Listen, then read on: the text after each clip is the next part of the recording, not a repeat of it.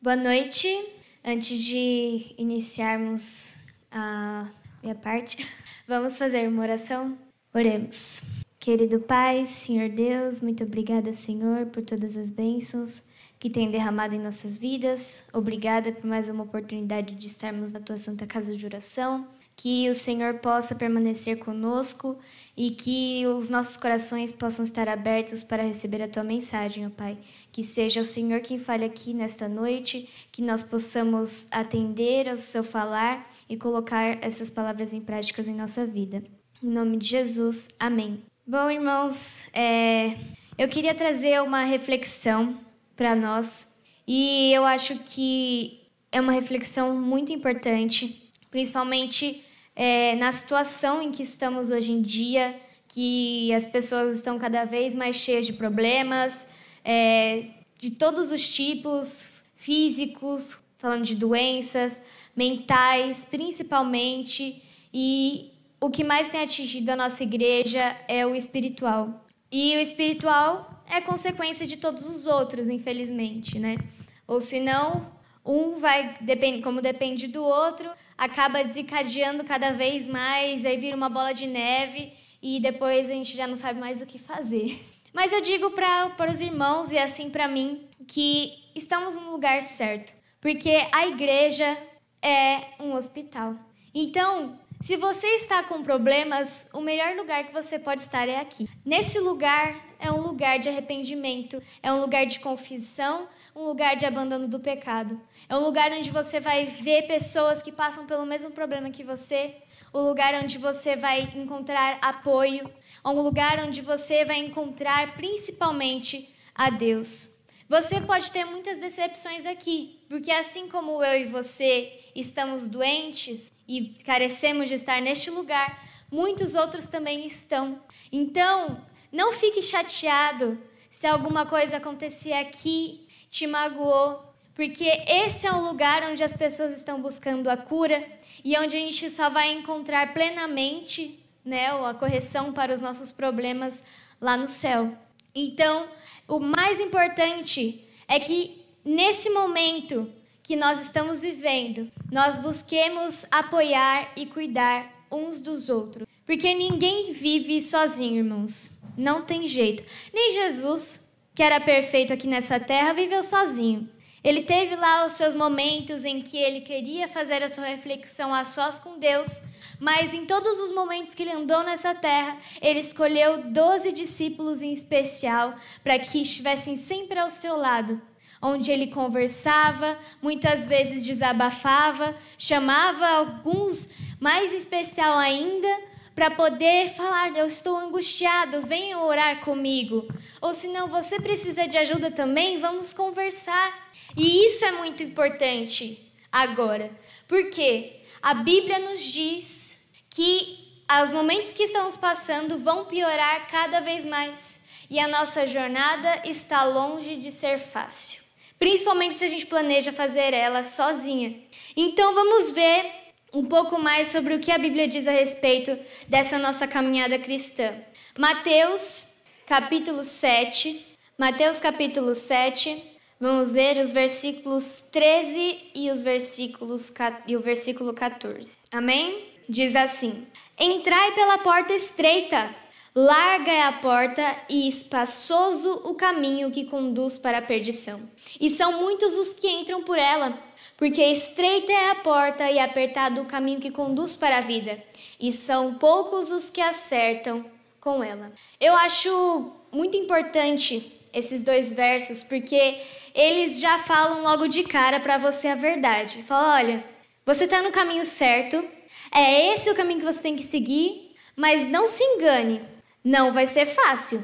O mundo com certeza vai oferecer coisas mais fáceis para você lá fora. Você vai arranjar emprego mais fácil, você vai ter um relacionamento aparentemente mais fácil, tudo para você vai parecer mais fácil. Mas o que aguarda no final, o resultado final de cada um desses caminhos que a gente tem que ter em mente. Porque se você pensa que estar aqui na igreja é o sinônimo de ter uma vida feliz e maravilhosa só porque você escolheu a Deus, é aí que você se engana. Porque é nesse momento que a maioria dos seus problemas começa. Porque Satanás, ele fica totalmente irado quando você vem aqui num dia especial e se batiza. Porque ele pensa, eu perdi mais um. E quanto mais ele leva com ele, mais ele fica feliz. E não pense que ele vai desistir só porque você se batizou e se declarou que estava com Jesus. É aí que ele vai focar mais os seus esforços para que você desista ou principalmente leve outros com você. E é aí que você tem que ter em mente de que Deus ele sempre disse que o caminho não seria fácil. Você teria pedras no seu na sua estrada, você teria muros que teria que escalar e ultrapassar, mas ele disse que você jamais estaria sozinho, apesar dos problemas, e que a sua recompensa seria muito maior no final. Eu posso passar pelo problema que for, mas ele jamais vai ser comparado pela recompensa que eu vou ter. Um céu cheio de coisas maravilhosas para mim, onde eu não vou ter nenhuma das coisas que eu tenho hoje, que é só dor e sofrimento. Nunca mais eu vou ouvir essas palavras lá. E isso que eu tenho que alimentar na minha mente. E ele também disse que não, estar, não nos abandonaria, mas que também não estaríamos sozinhos, materialmente falando. Eu não preciso passar por essa caminhada sem ninguém. Eu posso passar junto com o meu amigo, junto com o meu marido, com a minha esposa. Se está difícil para mim, também pode estar difícil para ele. E é nesse momento que eu tenho que falar: vamos levantar juntos. Sua espiritualidade está ruim? Vamos conversar para ver onde está o problema.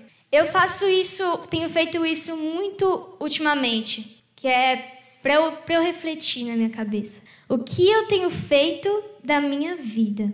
Como é que está a minha vida? Eu sinto, às vezes, acho que todo mundo tem que ter um momento desse. Você sentar num lugar reservado.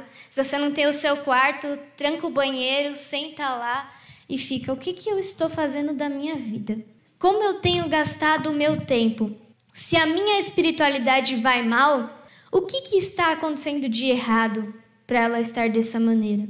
Porque Irmãos, quantas vezes sobem pessoas aqui no púlpito para falar: olha, segundo as profecias, Jesus está voltando. Olha, segundo o que a gente está vendo lá nos jornais, falta pouco tempo para ele vir. E o que eu estou fazendo para me preparar? Isso serve muito mais, eu estou pregando aqui muito mais para mim, porque nas correrias da vida, a gente se esquece principalmente de Deus. A gente fica tão preocupado com o trabalho, com os estudos, com as atividades de casa. E Deus? E o meu preparo nessa caminhada? Se eu não tiver minha comunhão com Ele, vão vir os obstáculos, eu vou cair e vai ser muito difícil de eu levantar. Porque quem me dá forças para isso não sou eu mesma. E não é o meu amigo que vai estar caminhando comigo, é só Deus. É um conjunto. É eu, o meu amigo para me dar o suporte, mas principalmente Deus para me dar a força.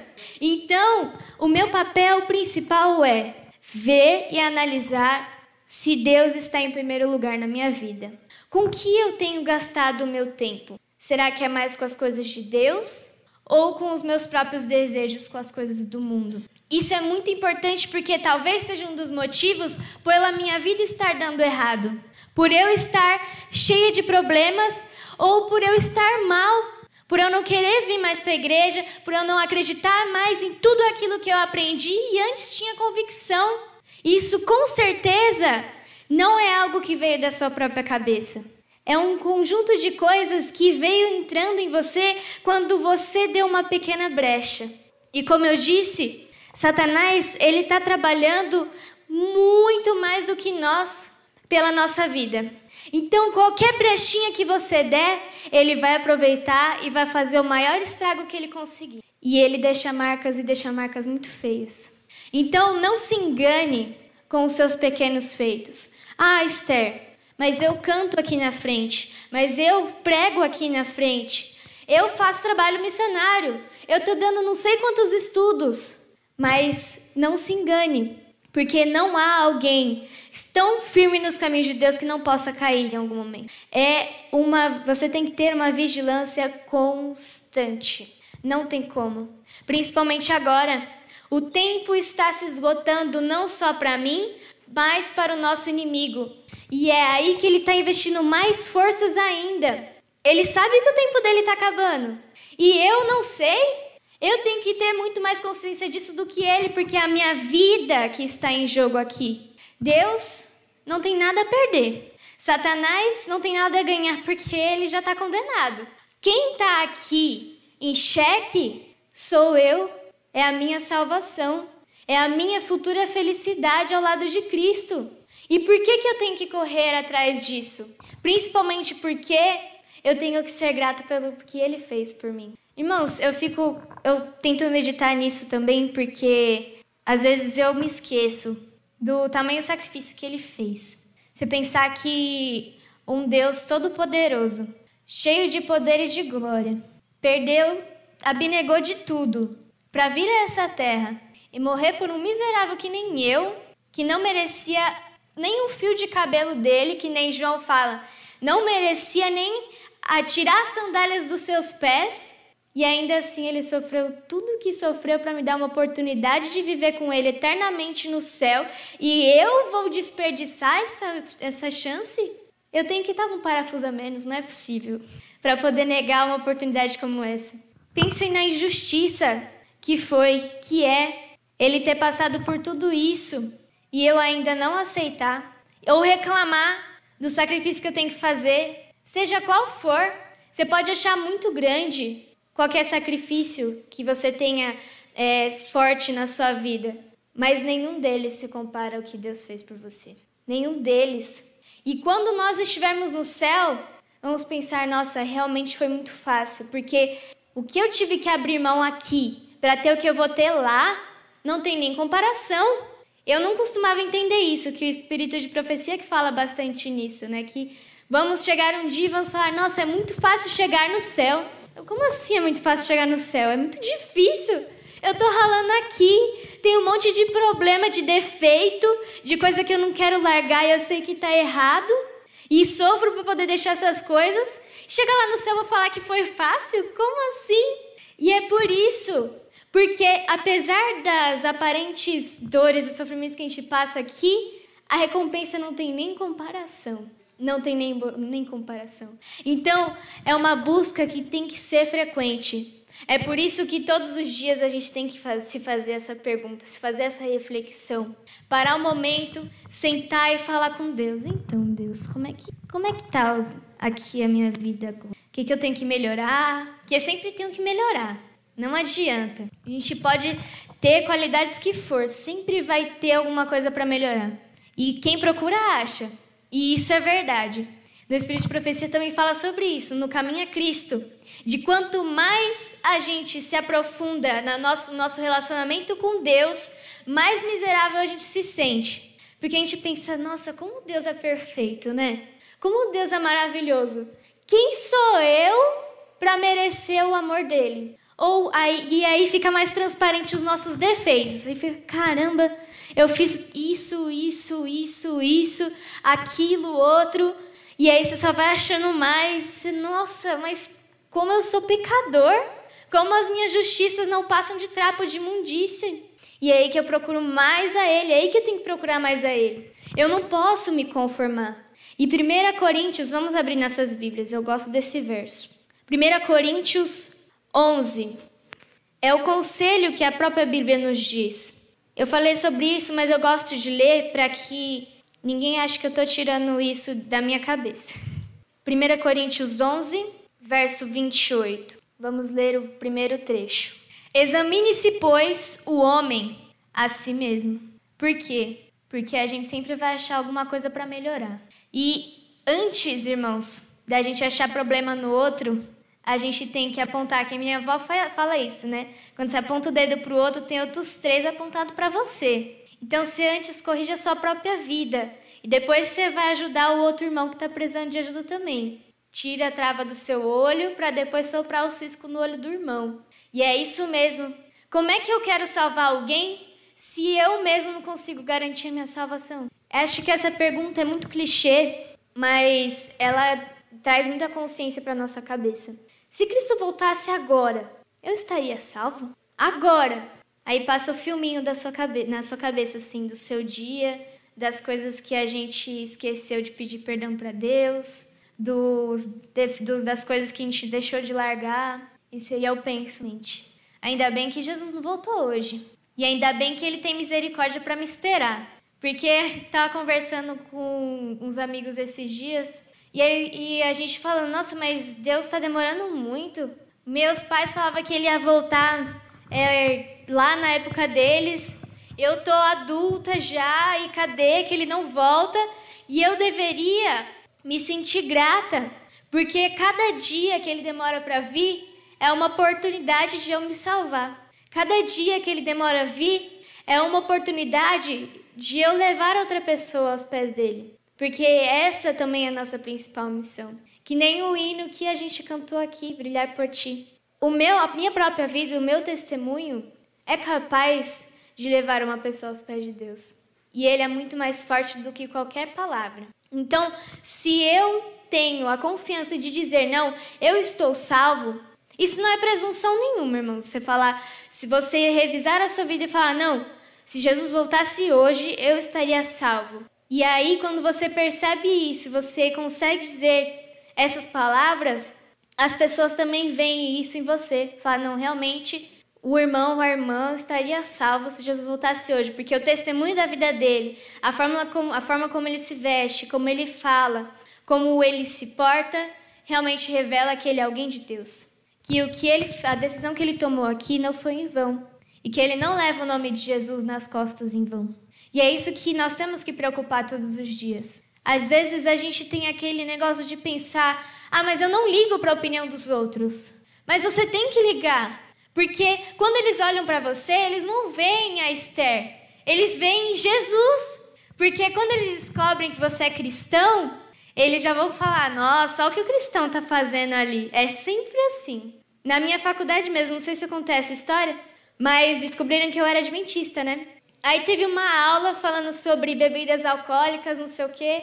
Aí eu tava quietinha lá na aula. Aí teve um colega meu da faculdade que falou assim: Ah, mas a Esther, ela não bebe vinho, porque ela é adventista.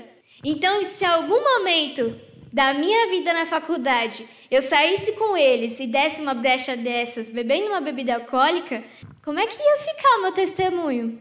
Ainda mais quando as pessoas sabem que além de cristã, eu sou uma cristã adventista. Fala assim, como é que a cristã adventista tá lá comendo carne de porco, ou sei lá, tá indo pra festa na sexta-feira à noite, tá fazendo isso, tá fazendo aquilo outro. Além de me levar para o caminho largo, eu vou estar tá levando outra pessoa junto. Porque ela vai ter muito mais preconceito de ouvir a palavra de Deus do que ela teria se eu desse um bom testemunho. E, irmãos, eu fico pensando também no que Deus ele não deve sentir quando a gente não nega ele. Independente do que for, nos meus atos, na minha ignorância a respeito de não querer buscá-lo, é, no meu testemunho, que nem a gente deu exemplo aqui na frente, é, que falamos agora, eu fico pensando no quão triste ele não deve se sentir. Tipo, poxa, filho, eu passei por tudo aquilo lá por você. Eu me sacrifiquei. Eu fui traído. Eu fui, eu morri da forma mais humilhante possível. E é isso que você tem para me oferecer? Poxa, eu te amei a tal ponto que eu dei a minha vida. Por um momento, eu pensei que eu não teria mais a conexão com o Pai que eu tinha antes. Eu pensei que naquele momento na cruz eu não sentiria mais a Deus nunca mais por causa de você, por causa de mim, porque os nossos pecados estavam nas costas dele. E às vezes a gente esquece, mas Jesus, ele não morreu por causa da cruz. Ele morreu porque a angústia dele foi tão grande, a o sentimento de não perceber o Pai ao lado dele enquanto ele estava aos pés da cruz foi tão grande que o coração dele explodiu. Foi isso que matou Jesus. O peso dos nossos pecados, dos pecados que a gente cometeu, comete a cada dia e vai cometer, foi tão grande que foi isso que aconteceu. Mas aí eu observo, eu leio, eu li no livro Primeiros Escritos, a irmã White falando sobre a ressurreição de Jesus. E eu penso no desespero de Satanás ali também. E o final do trecho eu achei muito intrigante, assim, porque ela diz que, assim como no momento da cruz, na morte de Jesus, todos os demônios estavam concentrados lá onde Jesus tinha sido enterrado, tinha sido guardado. E aí, ao terceiro dia, a legião de anjos celestiais estão lá, na tumba de Cristo também, e Gabriel desce. Ah, os guardas já tinham desacordado com a glória dos anjos, os demônios teve, foram obrigados a se afastar, e então Gabriel dá ordem, dizendo que Jesus, teu pai te chama, vem. E nesse momento, a glória e o poder de Jesus e da ordem do anjo foram tão grandes que a terra estremeceu. E outras pessoas ressuscitaram com Jesus, de tão poderosa que foi aquela ordem. Outras pessoas ressuscitaram com ele também representando como é que vai ser quando ele voltar. E nesse momento, ela narra o sentimento de Satanás e diz que ele ficou tão desesperado porque não conseguiria mais atingir a Deus através do seu filho, que ele volta todas as suas forças e todas as suas energias para, para, para atingir os seus filhos. Porque ele fala: tudo bem, eu não consegui é, falir os seus planos da redenção, de redimir o ser humano, mas eu vou fazer de tudo para que você não consiga levar nenhum sequer para o céu, para que o seu sacrifício tenha sido em vão, para que todo o seu sofrimento e todas essas coisas que você fez por esse ser humano que vai te rejeitar todos os dias, que sou eu, que sou você, não vá para o céu e fique comigo aqui nessa terra para sempre. E é assim que ele tem atingido a Deus. E é por isso que eu penso no quão triste ele deve ficar, porque ele pensa que por mais que a, sua, a batalha, a guerra já esteja vencida, a batalha pelo meu e pelo seu coração ainda está de pé. E nesses momentos, Jesus ele pode perder. Ele pode perder a nossa alma para o inimigo. E eu penso não só na tristeza dele, como a do nosso anjo. Porque eu sei que nem todo mundo tem anjo da guarda. Mas nós temos, quando nos tornamos cristãos, criados com essa índole, Deus, ele classifica um anjo específico para cuidar de você, de nós, a partir do momento que a gente está na barriga da nossa mãe. E ele, imagine, acompanhando você desde bebezinho, quando você vai crescendo lá, e aí num dado momento a gente se revolta com Deus, ou se não abandona ele, troca ele por outras coisas, ele querendo passar um tempo com você e você gastando tempo com outras coisas. Ele querendo que você converse com ele e você o desprezando todos os dias. Nós o desprezando todos os dias. E o anjo sendo obrigado a se retirar todas as vezes. Porque às vezes nos esquecemos que Deus, ele é um Deus de amor, mas ele também é um Deus santo. E como sendo um Deus santo, ele não pode se misturar com as coisas que não são santas, porque não dá certo. As trevas e a luz não conseguem ter comunhão entre elas. Elas não se misturam. Então, se eu contemplo coisas que não diz respeito a Deus, a, ou coisas que vão me elevar em algum sentido, eles têm que se retirar, porque o que eu estou vendo não é algo santo, não é algo de boa índole, de boa fama. E no livro Só para Jovens, é um livro fininho, irmãos, recomendo a leitura. Numa parte sobre música, é, é retratado o momento que os jovens estão em uma confraternização. E ela fala sobre o sentimento dos anjos naquele momento. Ele, ela diz o seguinte, que os jovens estavam ouvindo músicas, músicas de dança. E ela fala, vejam, olhem os anjos, estão chorando porque eles foram obrigados a retirar a sua luz e agora eles estão envoltos em trevas. E é isso que acontece quando a gente nega Jesus todos os dias. E quando criamos consciência disso, do da cortina por trás que, que bloqueia os nossos olhos para esse grande conflito, quando a gente começa a usar a nossa imaginação para essas coisas, para imaginar que, por exemplo, aqui está cheio de anjos na minha casa também tem o meu anjo da guarda, o anjo da guarda dos meus pais, e que quando eu não faço o que agrada a Deus, eles são obrigados a se retirar. Eu tenho mais consciência e eu começo a pensar mil vezes melhor naquilo que eu faço. E aí, consequentemente, eu procuro mais buscar a Deus, porque eu não quero decepcioná-lo. Quando eu paro de pensar em mim, nos meus próprios sentimentos, na minha própria vida e paro para pensar no que Deus está sentindo, olhando para mim, aí sim, aí sim, a minha comunhão com Ele vai começar a aumentar. Porque eu não estou mais pensando no meu próprio umbigo. Eu estou pensando, não, como eu não sou digna de receber o amor desse Deus, eu vou tentar fazer o que eu puder, o que estiver ao meu alcance para agradá-lo. Mesmo que não seja perfeito, mesmo que não seja o, o que eu queria dar a Ele, eu vou tentar dar o meu melhor. Eu vou tentar melhorar todos os dias. Porque eu não quero que o sacrifício que ele, fa que ele fez tenha sido em vão. E eu fico pensando que devemos ter essa noção e procurar pensar nisso todos os dias, principalmente porque Jesus está voltando. Ah, mas todo mundo fala isso porque é verdade. Todo mundo que vem aqui em cima fala sobre isso porque está chegando esse tempo. E eu não sei os irmãos, mas eu não quero ser pega de surpresa como um ladrão. Não quero que a volta de Jesus chegue assim para mim. E eu medito muito na, na parábola das dez virgens. Porque é verdade que todas elas dormiram. Mas teve um momento, que ela, um momento em que cinco delas acordaram.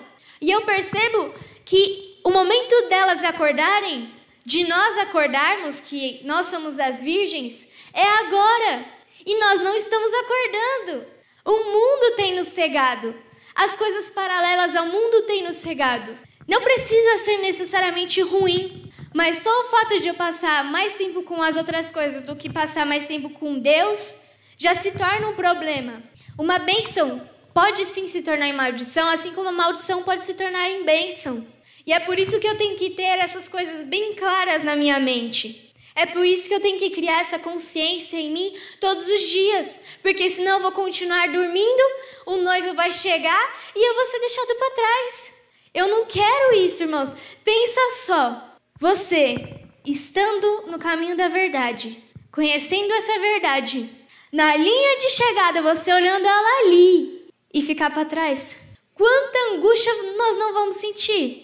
Diz que as pessoas que mais irão sofrer quando Jesus voltar serão os ex-adventistas. Por causa disso, eles estavam tão perto, a recompensa estava ao alcance das suas mãos e eles não quiseram. E é isso que vai mais doer. Não foi ninguém que os tirou dessa recompensa, foi eles mesmos que não quiseram recebê-la. E é por isso que eles serão que mais irão sofrer. E eu não sei os irmãos, mas como eu disse, eu não quero estar nesse grupo. Eu quero estar no grupo em que vai cantar, olhando para os céus, eis o Deus em que nós aguardávamos. O reino dele está próximo, irmãos. Tá difícil? Tá. Vamos passar pelo vale da sombra da morte? Vamos. E fique ciente disso, só vai piorar. Se não estamos preparados agora, então vamos tratar de estar. Vamos correr atrás do prejuízo está, porque quando chegar o momento da angústia de Jacó, momento em que fomos perseguidos, em que você vai ter que decidir entre a sua salvação e a morte de um ente querido, entre levar comida para sua casa ou guardar o sábado, você tem que estar preparado. E somente Deus vai trazer essa capacidade para nós. E é por isso que por mais que possa a igreja possa parecer defeituosa, nós necessitamos dela. Nós necessitamos um dos outros. Precisamos estar unidos. E eu falo isso por mim, porque eu sou uma pessoa um pouco antissocial e eu não posso ser assim, porque eu preciso do outro irmão para me ajudar. Se eu estiver sozinha, quem é que vai me levantar? Porque eu não vou ter forças para fazer isso sozinha, eu vou precisar de alguém para isso. E é por isso que eu tenho que estar na igreja, eu tenho que participar das coisas, eu tenho que estar participando das coisas aqui na frente, criar amizades, me aproximar dos outros, para eu ser um apoio para o outro e ele ser para mim, para eu passar por essa caminhada e levar muitos outros comigo. Eu quero ter a minha, a minha coroa muito enfeitada. Se eu tiver só uma estrelinha, eu vou estar muito feliz. Mas se eu puder ter muito mais, eu vou ficar mais feliz ainda. E eu tenho certeza que os irmãos também vão. Então vamos nos esforçar para isso. Vamos nos esforçar a cada dia, porque por mais que a volta de Cristo em poder em grande glória não venha amanhã ou depois de amanhã, talvez ele volte para mim quando eu estiver voltando para casa. Porque a partir do momento que eu morrer, ele voltou para mim. Porque ali já não vai ter mais nenhuma chance de eu me redimir dos meus pecados, de eu mudar alguma coisa na minha vida que se eu tivesse tido uma oportunidade a mais eu teria. Então aproveite agora, aproveite o hoje para buscar essa mudança e para poder ajudar os outros a procurar essa mudança também. Não aponte o dedo, tente entender o que acontece e tente ajudar. Fala, olha, eu também tô com tantos problemas quanto você. Vamos capengando, mas vamos, porque a gente vai conseguir. Talvez você chegue lá depois que eu, porque se acontecer alguma coisa, você ir primeiro e eu ficar aqui passando pelos perrengues depois, pode ser que aconteça, mas sempre vai ter alguém para me ajudar. E Deus principalmente vai estar lá para nos ajudar. E por mais que a igreja em algum momento for passar por uma sacudidura, a gente vai estar sendo sacudido e segurando o outro para ele não ser sacudido. Vamos lá, agarra aqui, eu agarro você, a gente se segura, os, vamos deixar o máximo de pessoas aqui dentro. Vamos nos preparar juntos. Vamos fazer as coisas, vamos procurar mais a Deus e deixar as outras coisas de lado, as coisas do mundo de lado. Vamos criar olhos para essas coisas. Perceber quando o irmão está se esfriando espiritualmente e procurar ajudar. Perceber quando eu estiver esfriando espiritualmente e procurar ajudar. Me ajudar também. Porque, como eu disse, as pessoas se espelham em nós. Elas olham quem eu sou. E eu quero que elas vejam o Deus em mim, o Deus da Bíblia. E é para isso eu preciso conhecê-lo. Para isso eu preciso procurá-lo. E para a solução de todos os nossos problemas só existe ele. E eu queria finalizar lendo o que está em Romanos capítulo 15 com os irmãos. É a esperança que nós temos. Romanos 15, capítulo 4. É, Romanos 15, versículo 4. Diz o seguinte: Pois tudo quanto outrora foi escrito para o nosso foi escrito para o nosso ensino foi escrito a fim de que pela paciência e pela consolação das escrituras tenhamos esperança. Então, qualquer problema que você estiver passando, lê isso aqui, lê esse livro aqui. Ele tem solução para tudo. Financeiro é só ler provérbios, amoroso vai ler cânticos, espiritual aí você lê tudo. E não tem problema não. O importante é você ler. Fala assim, faz um milênio bíblico, mas faça. Que nem eu finalmente saí do Pentateuco. Estou muito feliz que já foi uma vitória. Então, se esforce para procurar o Deus que está aqui, porque você vai se surpreender cada dia, assim como eu me surpreendo a cada dia. Então, vamos procurar conhecê-lo, vamos procurar espelhá-lo e vamos procurar fazer com que os outros também tenham isso dentro de si, para que a sacudidura venha, a perseguição venha, mas que nós vamos permanecer firmes e firmes na rocha que é Cristo Jesus, para que cada um de vocês, irmãos, possamos estar olhando para cima com alegria vendo Jesus voltar. Amém? Oremos. Senhor Deus, Pai de amor e de misericórdia, muito obrigada, Senhor, pela chance que o Senhor nos dá a cada dia de vida de podermos nos salvar. Obrigada, Pai, pela tua paciência conosco e por insistir tanto em nós, mesmo sem nós merecermos. Que o teu Santo Espírito esteja conosco e nos ajude a nos preparar a cada dia para a tua volta.